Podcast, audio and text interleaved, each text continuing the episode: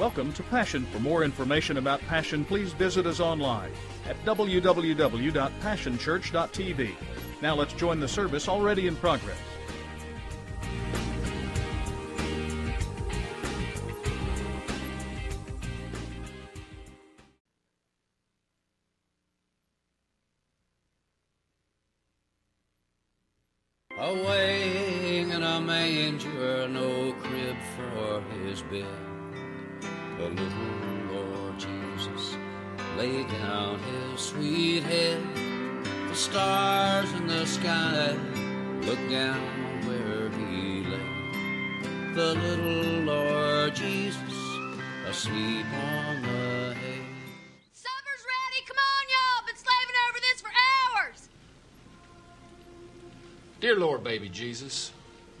Brothers to the south call you, Jesus, we thank you so much for this bountiful harvest of Domino's, KFC, and the always delicious Taco Bell. I just want to take time to say thank you for my family, my two beautiful, beautiful, handsome, striking sons, Walker and Texas Ranger, or TR as we call him. And of course, my red hot smoking wife, Carly, who is a stone cold fox. Mm. Also, want to thank you for my best friend and teammate, Cal Naughton Jr., who's got my back no matter what. Shake and bake. Dear Lord Baby Jesus, we also thank you for my wife's father, Chip. We hope that you can use your baby Jesus powers to heal him and his horrible leg. And it smells terrible, and the dogs are always bothering with it. Dear tiny infant Jesus, we- Hey, um, you know, sweetie, Jesus did grow up. You don't always have to call him baby. It's a bit odd and off-putting to pray to a baby. Look, I like the Christmas Jesus best, and I'm saying grace. When you say grace, you can say it to grown up Jesus or teenage Jesus or bearded Jesus or whoever you want. You know what I want? I want you to do this grace good so that God will let us win tomorrow. Dear tiny Jesus, your golden fleece diapers with your tiny little fat balled up fist pawing. He pawing was a man. He had a beard. Look, I like the baby version the best. Do you hear me? I like to picture Jesus in a tuxedo T-shirt because it says like, "I want to be formal, but I'm here to party too." Because I like to party, so I like my Jesus to party. I like to picture Jesus as a ninja fighting off evil samurai.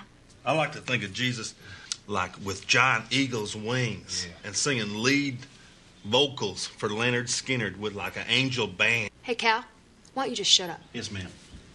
Okay. Dear eight pound, six ounce, newborn infant Jesus. Don't even know a word yet. Just little infant, so cuddly, mm. but still omnipotent. Mm. We just thank you for all the races I've won and the $21.2 million. Woo! Woo! Woo! Ow! Love that money that I have accrued over this past season. Also, due to a binding endorsement contract that stipulates I mention Powerade at each grace, I just want to say that Powerade is delicious and it, it cools you off on a hot summer day. And we look forward to Powerade's release of Mystic Mountain Blueberry. Mm. Thank you for all your power and your grace, dear baby God. Amen. Amen.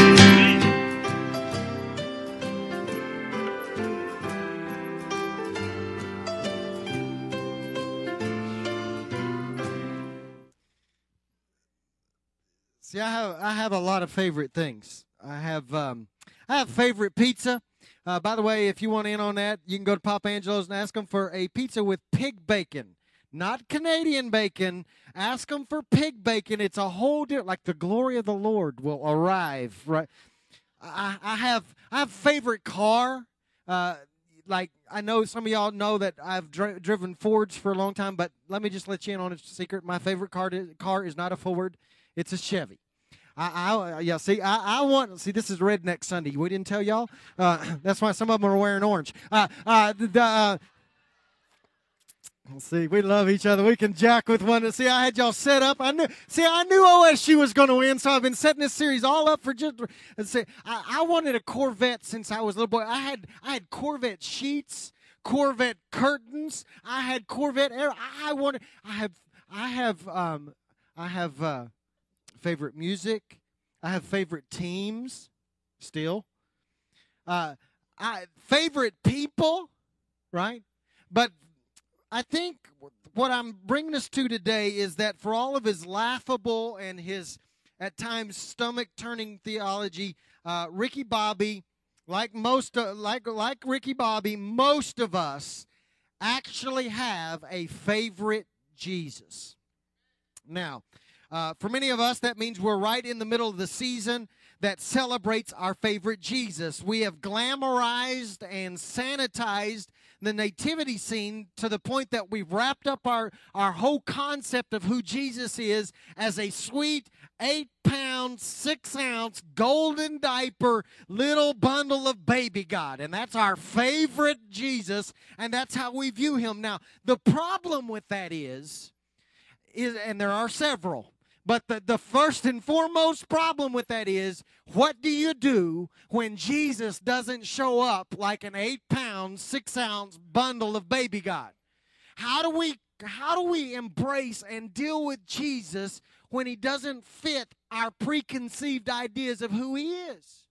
In fact, um, when we have a favorite Jesus, what normally happens is we find ourselves in the position described by Jesus in John chapter 5 verse 37 when he said this. He says, "The Father who sent me is, has himself testified concerning me, but you've never heard his voice, nor have you seen him." In another version it says, "You've never heard his voice and you didn't perceive his form." And I think that a lot of times, because we have this preconceived idea of who Jesus is, then when Jesus shows up in a different form, we don't recognize him because he's not that eight pound, six ounce bundle of baby God. Right? See, I, in other words, God, when God fails to fit the form that we have designed for him, often we fail to recognize his voice and fail to recognize his presence. In fact, uh, let me put it in redneck terms, maybe in the deep theology of Ricky Bobby's smoking hot wife, Carly. Because she was actually speaking great truth when she said this He grows up. In fact, it's as close to any scripture you're going to find in that movie right there, I promise you. It's Luke chapter 2, verse 52, which says that Jesus grew up in favor with God and with man. He grew up in stature, he grew up in favor with God and man. It means he grows up. He doesn't always stay a baby. He's not always going to fit your favorite form. So, my question to you this morning and over the next three weeks is this What is your favorite Jesus?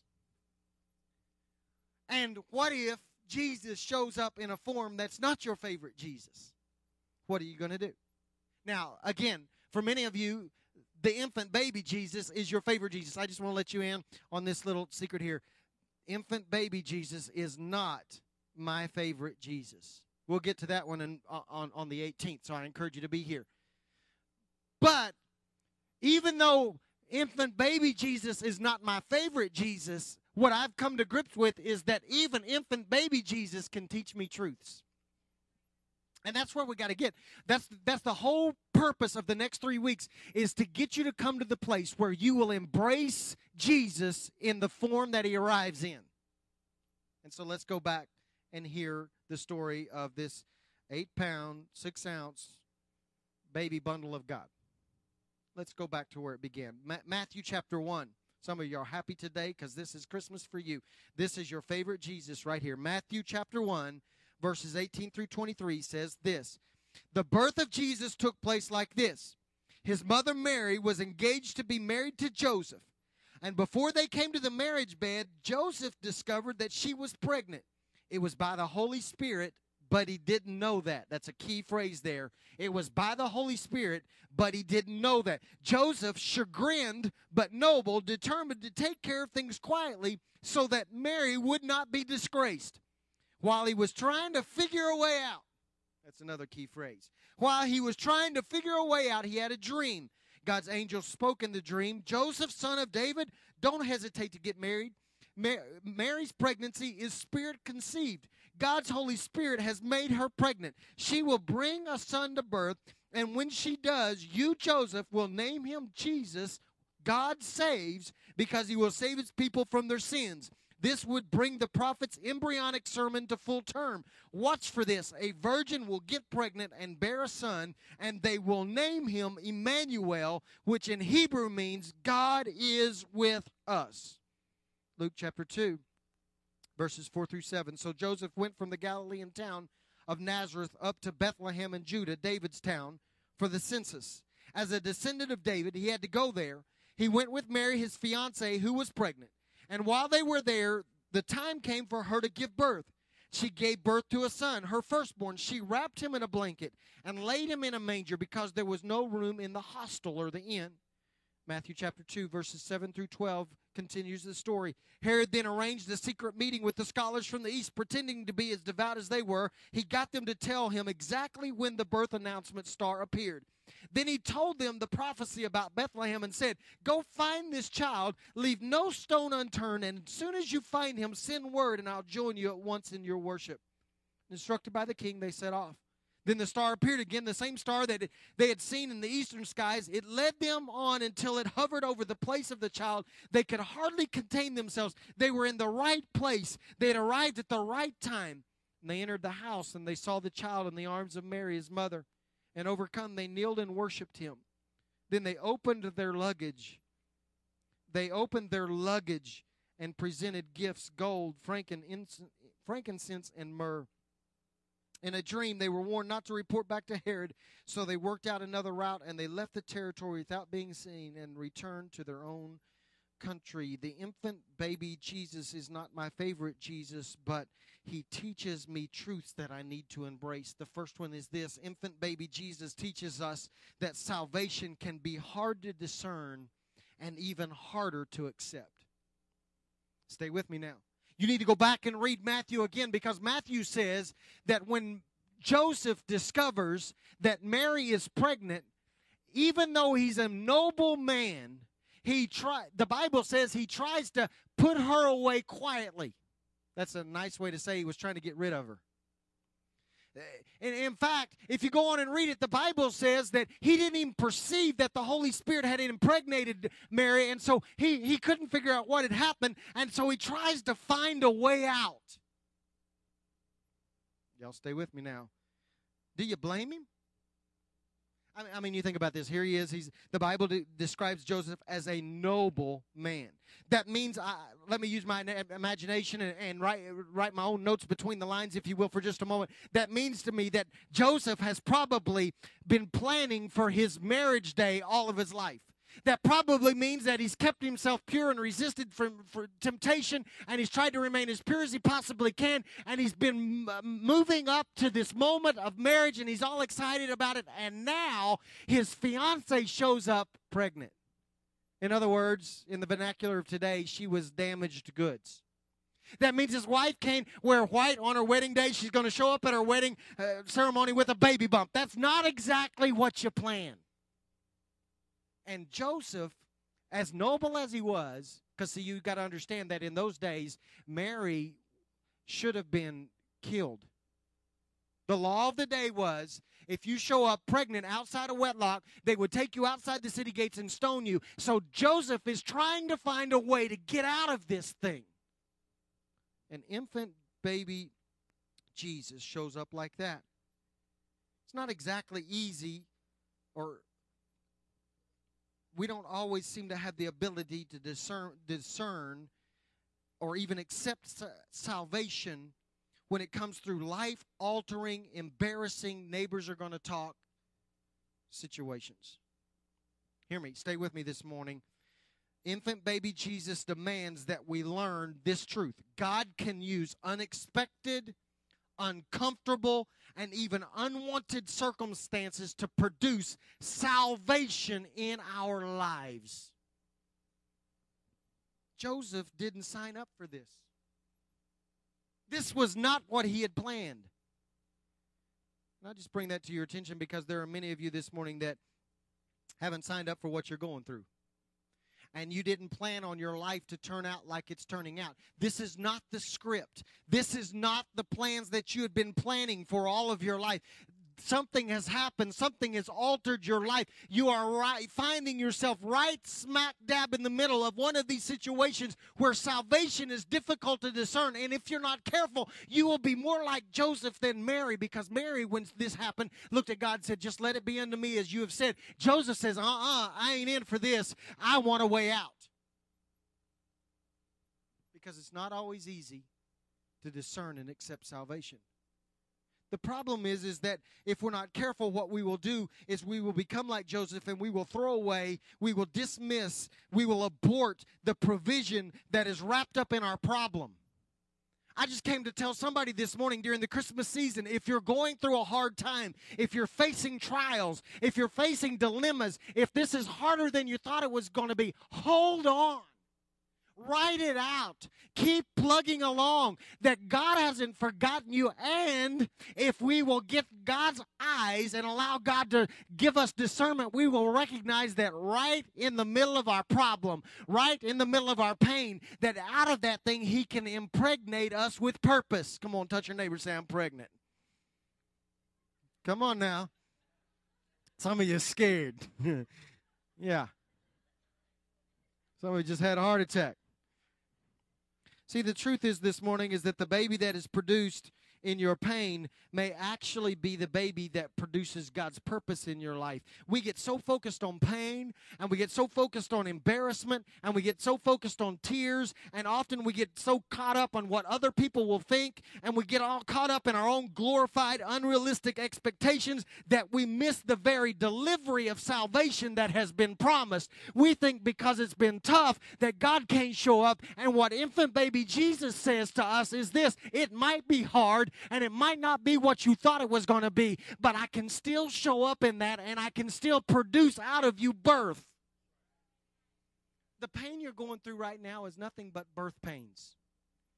Now I can say nothing but because I have I've never experienced birth pains, right? I understand uh, in my mind that it's painful, but I've never encountered that kind of pain. But I know this the ladies that have been in this room that have encountered that pain can also testify that the pain is worth it.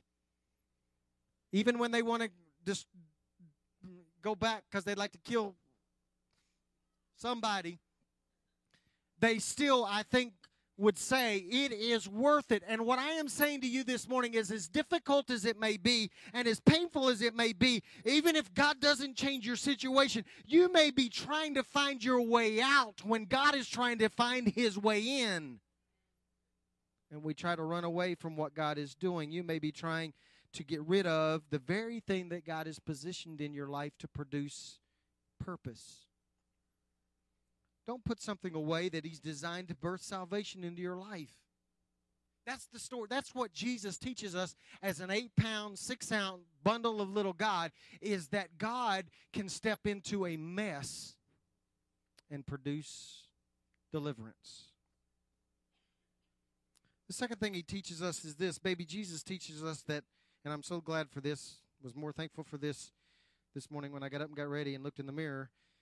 Here it is. Baby Jesus teaches us that ugly is the new beautiful. That's what he teaches us.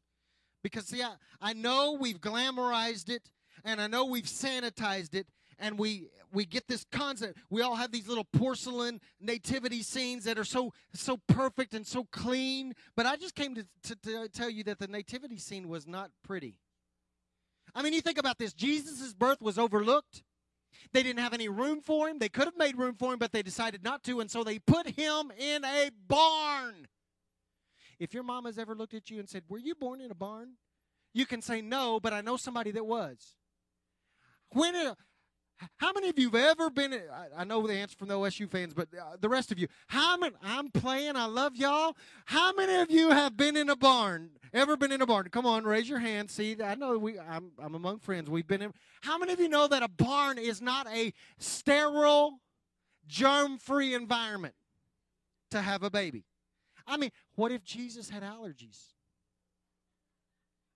What if Mary had allergies? I mean, there are aromas coming out of that barn. I mean, there's like mule perfume. You'll get this here in a minute. There's sheep spritzer. I mean, there, there. You think if you've ever been in an active barn, you re- have you ever been to the elephant display at the zoo? Okay, okay. It was not a nice environment. It's not like going through the mall and about 20 stores down, you go, oh, I'm almost at Bath and Body. You can smell it before you can ever get there. That was not the experience Jesus had when he was born. This was a barn. Hay, itchy, dusty, smelly. You know what he teaches us? Infant baby Jesus teaches us this God has the ability to turn the normal into the supernatural.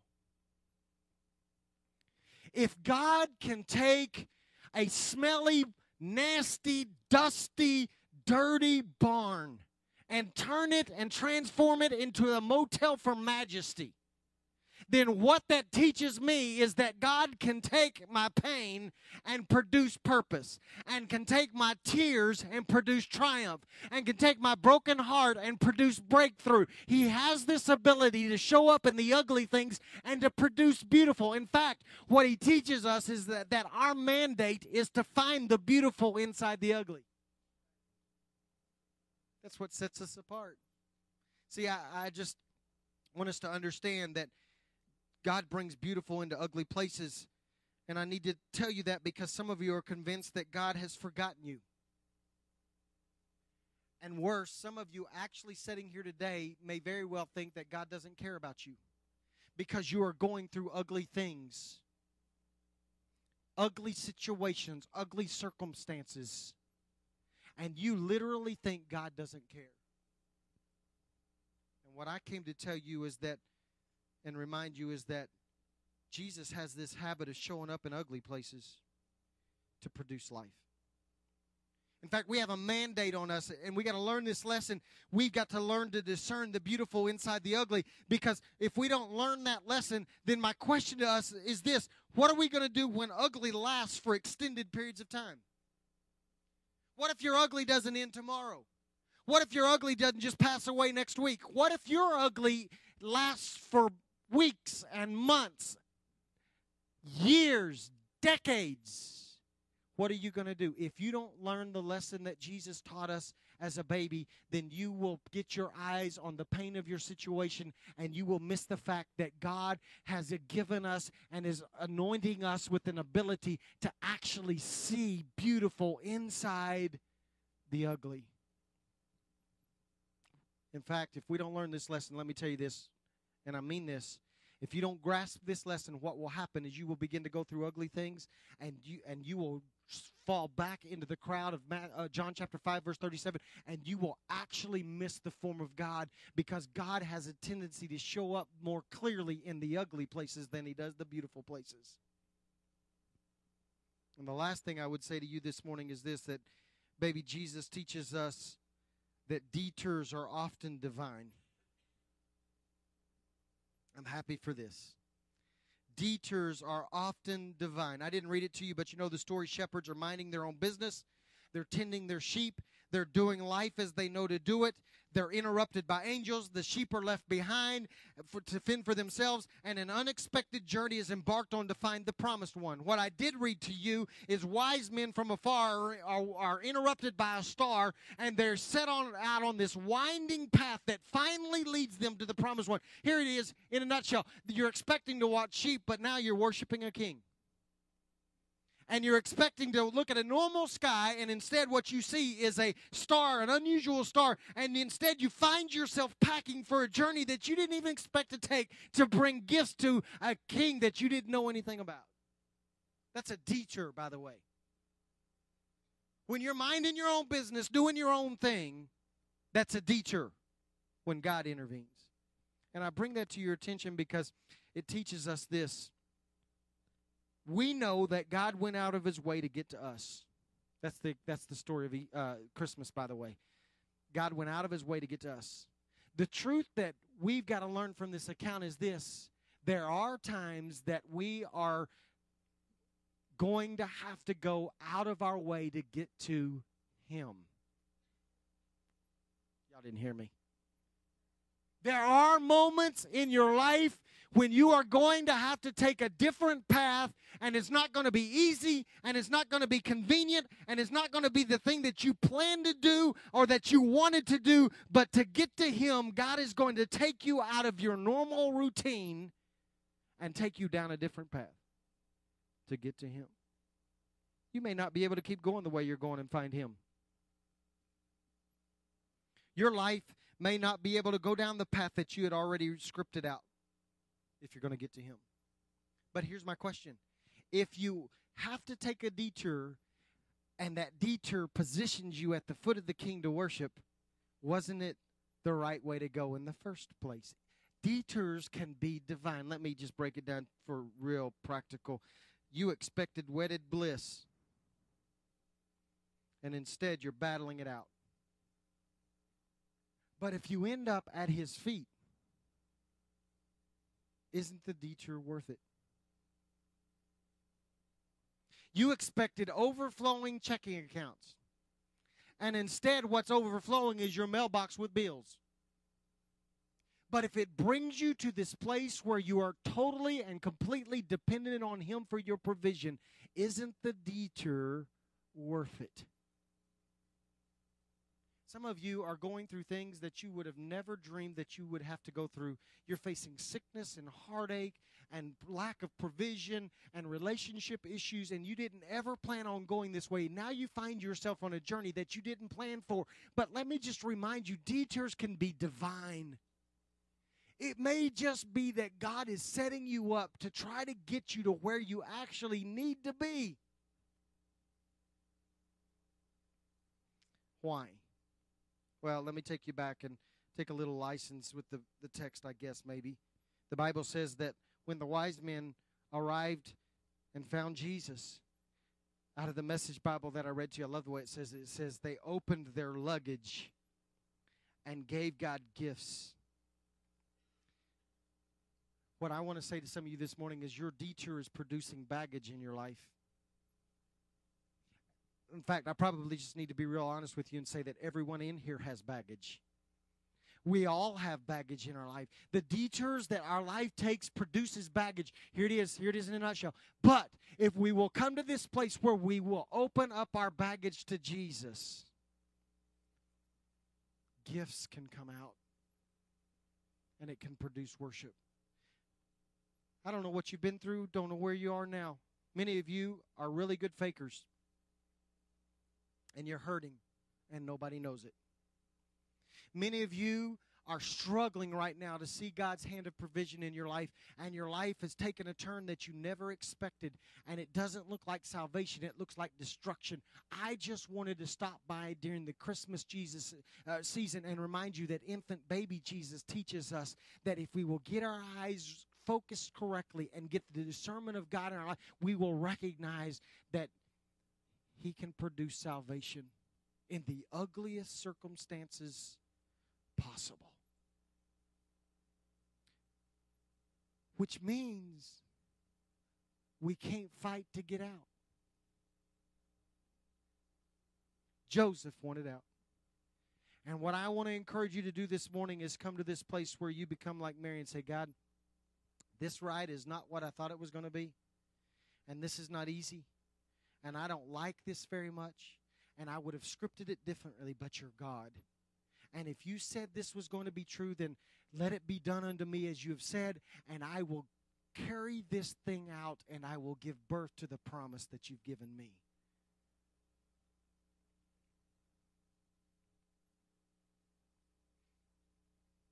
I was reminded that if you fail first grade, you know what happens? You got to go do it again. Right?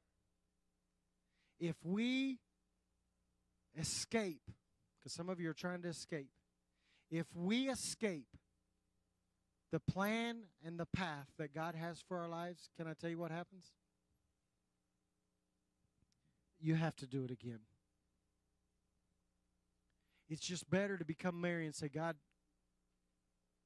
you're God. And I'm in pain. And this hurts.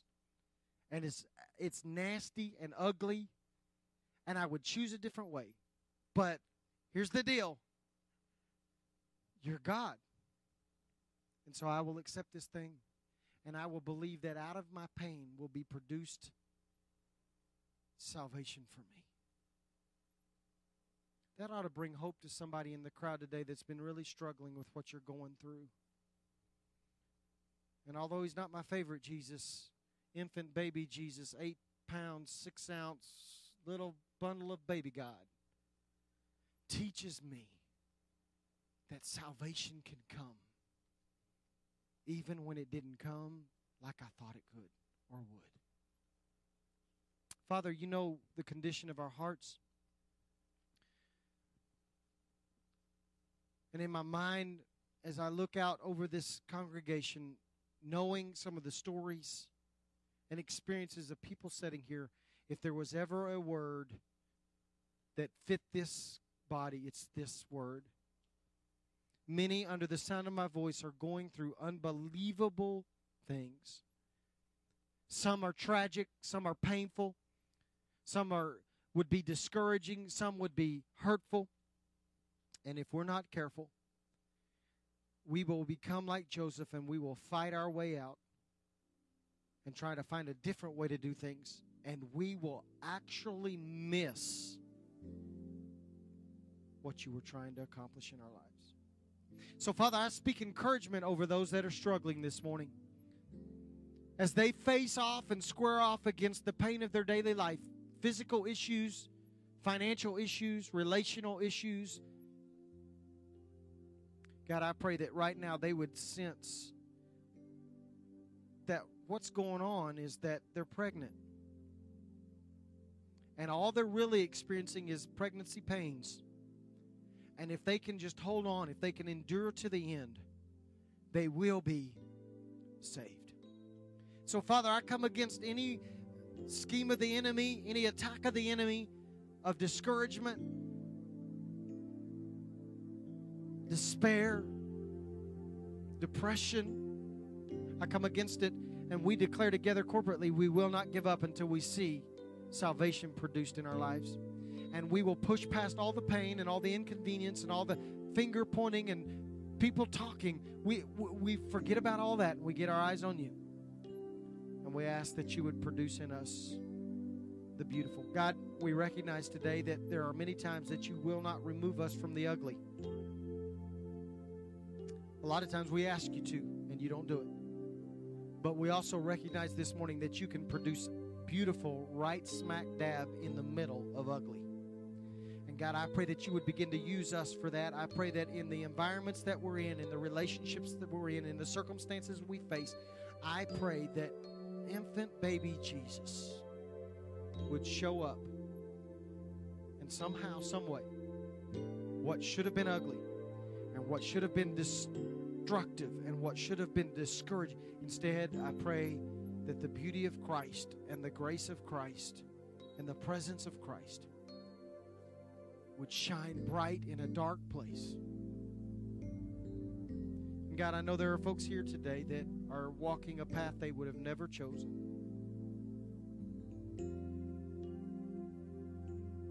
They've encountered a major detour.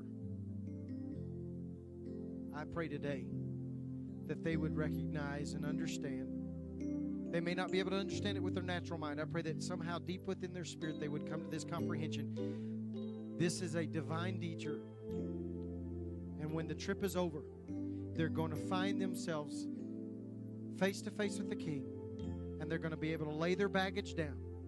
And when they do, gifts are going to be presented as trophies Guard their hearts, guard their spirits, guard their minds on this journey, I pray, in Jesus' name. Would you just stand with me this morning?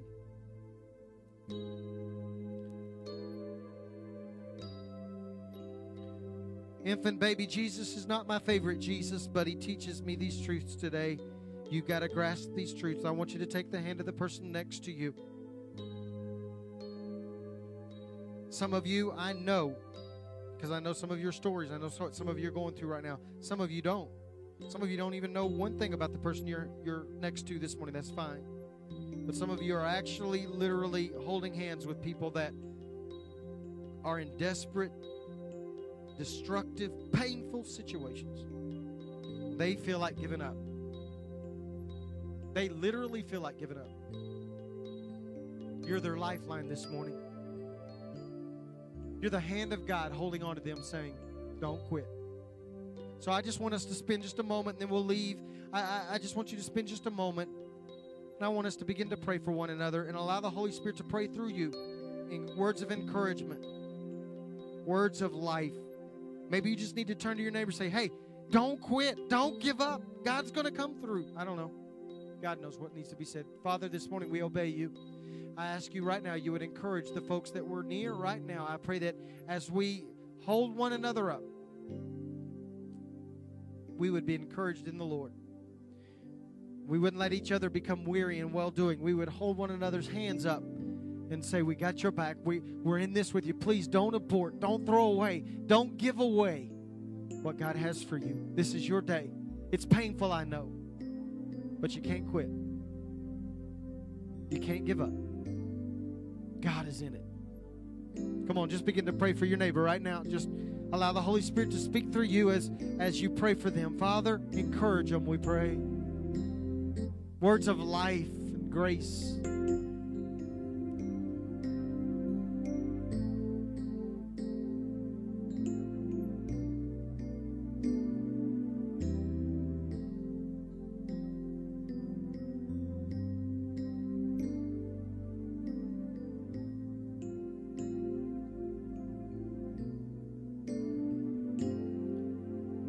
Pray over my people today that they would become the beautiful and the ugly.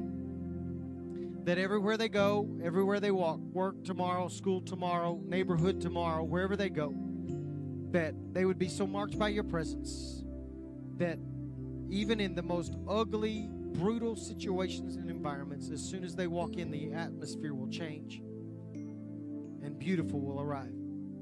Father, I pray that especially for our movers these people that we've been praying for for so many months now, over a year now, we've been praying for these folks to come into saving knowledge of you. God, I recognize today that in order for that to happen, they got to come to face to face with the beautiful that you are. And that comes as they come face to face with us. I pray that you would position us to be able to speak grace and mercy into people's lives and they would surrender their life to you and come into relationship with your son Jesus during this Christmas season, I pray that you would position us correctly. And I pray that we would be willing to open our mouths and share the good news that Jesus can take ugly and make it beautiful. I pray that you'd help us to do that. In Jesus' name, I pray.